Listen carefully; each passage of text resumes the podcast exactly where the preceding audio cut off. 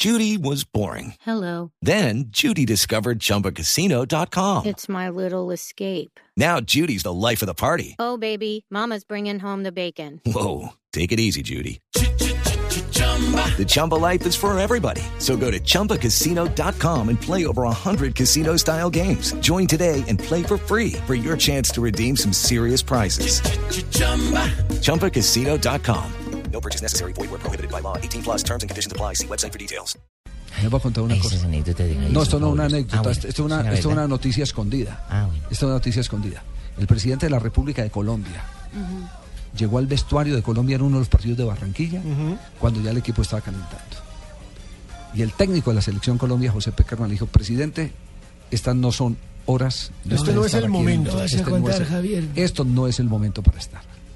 Y el presidente de la República lo entendió. Y se fue. Pero hubo una invitación cordial, amable, respetuosa, pero también con autoridad del técnico de la selección Colombia para decirle al presidente de la Una República cosa que es no. otra, otra- la no, otra es Exacto. a grito. Para que respetara el espacio. Nos fuimos midiendo, estaba bien sabía quién mandaba en cada parte. Así Y es. con mucho cariño se lo dije y lo entendió. ¿Cómo se lo dijo?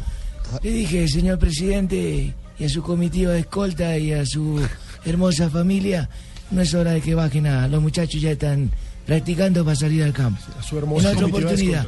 Así que la hermosa Javier, ¿y comitiva eso? de escolta, espérate, no iba a entrar vaca ese día. Igual. No, pa- para contarle una anécdota interesante con respecto a eso también, el primer partido de Peckerman que fue en Miami, eh, ese día, ese día, un directivo del comité ejecutivo, un miembro del comité ejecutivo de la Federación Colombiana de Fútbol, subió al eh, en el hotel al piso donde estaban los jugadores, porque iba a reclamar simplemente un encargo que le traía Radamel Falcao García de España.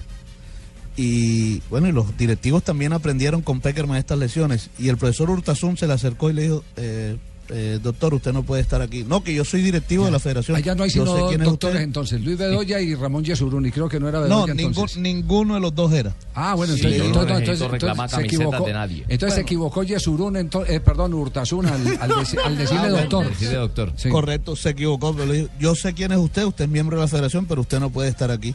Y lo sacó del piso donde estaba la federación. Donde Joda, estaban los jugadores. ese